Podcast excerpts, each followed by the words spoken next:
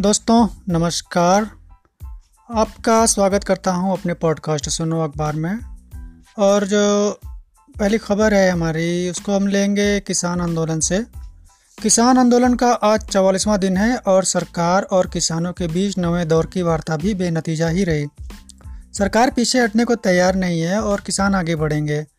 किसानों का कहना है कि हम एक लाख ट्रैक्टर लेकर दिल्ली में प्रवेश करेंगे, हम मरेंगे या जीतेंगे। नवे दौर की बैठक में, जो कि अब तक की सबसे छोटी बैठक तीन घंटे की रही, जिसमें मंत्री ने कहा, कानून वापसी पर बात नहीं होगी तो जवाब में किसानों ने मौन रखा।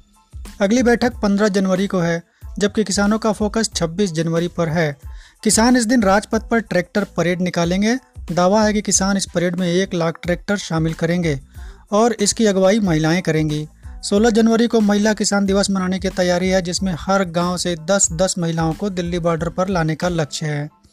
और 23 जनवरी यानी नेताजी के जन्म दिवस पर आज़ाद हिंद किसान दिवस मनाकर राज्यों के राज्यपाल निवास को घेराव करेंगे।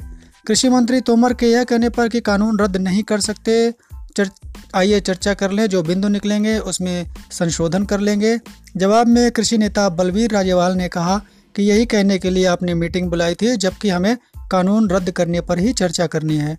कृषि मंत्री के यह कहने पर कि आप मान नहीं रहे हैं 11 जनवरी को सुप्रीम कोर्ट में मामले की सुनवाई है। आप उसमें अपनी बात रख सकते हैं।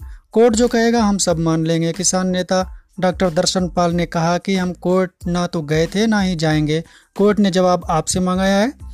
किसानों ने लंच भी नहीं किया और सवा पाँच बजे कृषि मंत्री जब दोबारा लंच के बाद आए तो उनके यह कहने पर कि पंद्रह जनवरी को दोबारा बैठक करेंगे। बैठक समाप्त हो गई है।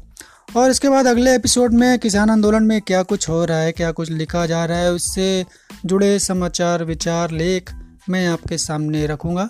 तब तक के लिए नमस्कार।